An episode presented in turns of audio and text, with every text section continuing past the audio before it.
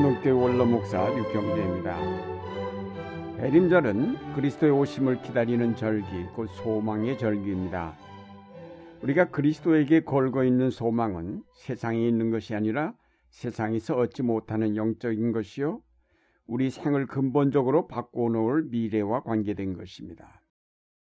오늘 본문은 로마서 팔 장 십팔 절에서 이십오 절인데 여기에 보면 우리는 사멸의 종살이에서 해방되어 하나님의 자녀들이 누릴 영광의 자유를 함께 누리게 될 것을 소망하고 있으며, 또한 하나님께서 우리를 자녀로 삼으시고 우리의 몸을 온전히 속량해 주시기를 기다리고 있다고 하였습니다.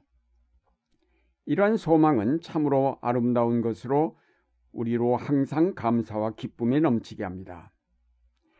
현대인의 문제는 이와 같은 소망을 갖지 못하였다는 데 있습니다. 몰트만은 소망을 갖지 않은 것, 체념, 게으름, 비애를 죄라고 정의하였습니다. 인간이 받는 죄의 유혹은 거인처럼 하나님과 같이 되려고 하는 데 있는 것이 아니고, 하나님이 인간에게 요구하시는 대로 되려고 하지 않는 것, 약함, 소심, 게으름에 있다고 하였습니다. 소망을 갖지 못한 자들이 나타내는 두 가지 태도가 있는데, 하나는 오만이고 하나는 절망입니다. 오만은 바벨탑을 쌓으려 했던 인간들처럼 하나님이 이룩하실 미래에 소망을 두는 것이 아니라 자기 멋대로 자기들의 이상세계를 만들려고 하는 데 있습니다. 반면에 절망은 하나님에게도 인간에게도 소망을 두지 않는 것입니다. 인간은 한때 과학의 힘으로 이 땅의 낙원을 건설할 수 있다고 확신하였습니다. 과학의 놀라운 발전은 이러한 인간의 소망을 그대로 성취시킬 것으로 보았습니다. 그러나 곧 그것이 인간의 오만임을 알게 되었습니다. 과학이 이루어놓은 것은 낙원 대신에 가공할 전쟁 무기로 가득 찬 세계이며, 하나님이 지으신 자연의 질서를 파괴하였을 뿐입니다. 이러한 오만 뒤에 나타난 것이 인간의 절망입니다. 무엇인가 희망을 두고 인간들은 끊임없이 노력하지만 그것은 언제나 절망으로 끝나곤 합니다. 무엇인가 이룰 것 같았다가는 다시 무너지고, 또다시 출발하여 목표를 향해 잘 나가다가는 또 무너져 내리는 그런 역사를 몇 차례 겪은 이제 우리에게는 어떤 희망이 보이지 않습니다. 이제 우리에게 남은 희망이 있다면 그것은 바로 위로부터 오는 것일 수밖에 없습니다. 하나님은 절망 속에 있는 인간을 부르셔서 구원과 소망이 자기에게 있음을 알려주셨습니다. 이 땅의 것에서 소망을 찾으려는 인간을 향하여 눈을 들어 하늘을 보라고 하십니다. 하나님은 천지를 창조하신 분으로 모든 존재의 근원이 그에게 있음을 알게 하셨습니다. 하나님은 그에게 소망을 두게 하시려고 인간으로 하여금 그가 얽매여 사는 모든 것에서 그를 떠나게 하십니다. 하나님의 아브라함을 부르셔서 그가 안주하여 편안히 살던 하란 땅에서 떠나게 하신 것도 오직 하나님께만 희망을 두게 하시기 위함이었습니다. 그가 백 살에 아들을 낳았을 때 그 아들에게 소망을 두려 했습니다. 그러자 하나님께서 그를 번제로 드리라고 명령하심으로 그 아들에게 가졌던 희망을 하나님께로 돌리게 하셨습니다. 구약 성경 여러 곳에서 하나님을 사랑하라, 하나님을 바라라, 여호와를 경외하라, 여호와를 의뢰하라 라고 하였습니다. 이것은 하나님만이 소망을 주시는 분임을 알려주는 것입니다. 이스라엘 백성이 위기에 처했을 때 예언자들이 나타나서 한결같이 외친 것은 이스라엘의 구원자는 야훼 하나님이시니 그에게 소망을 두라는 것이었습니다. 예언자들은 그 백성에게 위대한 소망을 심어주었습니다.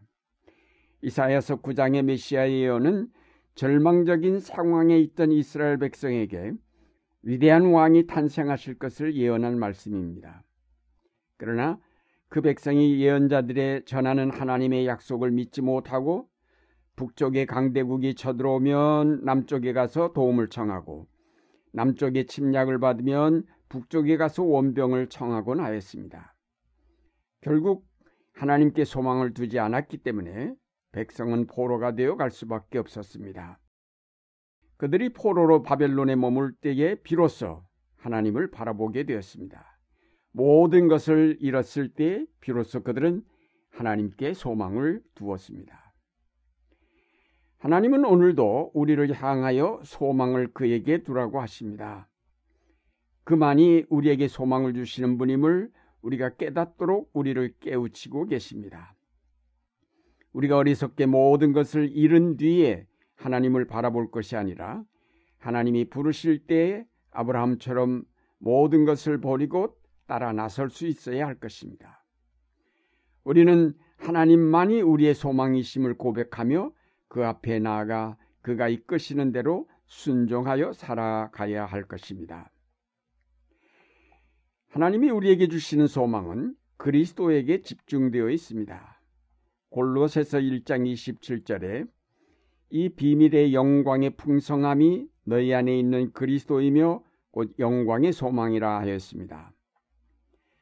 구약 성경은 앞으로 오실 그리스도를 소망하고 신약 성경은 오신 자 그리스도에 대한 소망 그리고 다시 오실 그리스도를 소망합니다. 예수 그리스도께서 십자가에 달리심으로 우리의 모든 죄가 사함받았습니다. 이로써 모든 절망의 밤은 끝나고 희망의 아침을 맞게 되었습니다. 그리고 그리스도께서 부활하심으로 죽음이 우리를 영원히 가두지 못하게 되었습니다. 그리스도로 말미암아 우리의 모든 절망이 거치고 새로운 소망이 열리게 되었습니다. 예수 그리스도는 우리의 진실한 소망이십니다. 그러나 이와 같은 약속은 미래의 것이기에 우리는 아직 기다려야 합니다. 오늘 본문인 로마서 팔 장에 피조물은 하나님의 자녀들이 나타나기를 간절히 기다리고 있다고 하였습니다. 또 첫 열매로서 성령을 받은 우리도 자녀로 삼아 주실 것을 곧 우리 몸을 속량하여 주실 것을 고대하면서 속으로 신음하고 있다고도 하였습니다. 이러한 소망은 언제나 믿음을 바탕으로 합니다. 믿음은 바라는 것들의 실상입니다. 요한 칼빈은 믿음과 소망의 관계를 다음과 같이 말하였습니다. 신앙은 영원한 생명이 우리에게 주어져 있는 것을 믿고 소망은 그것이 언젠가 나타날 것을 기대한다.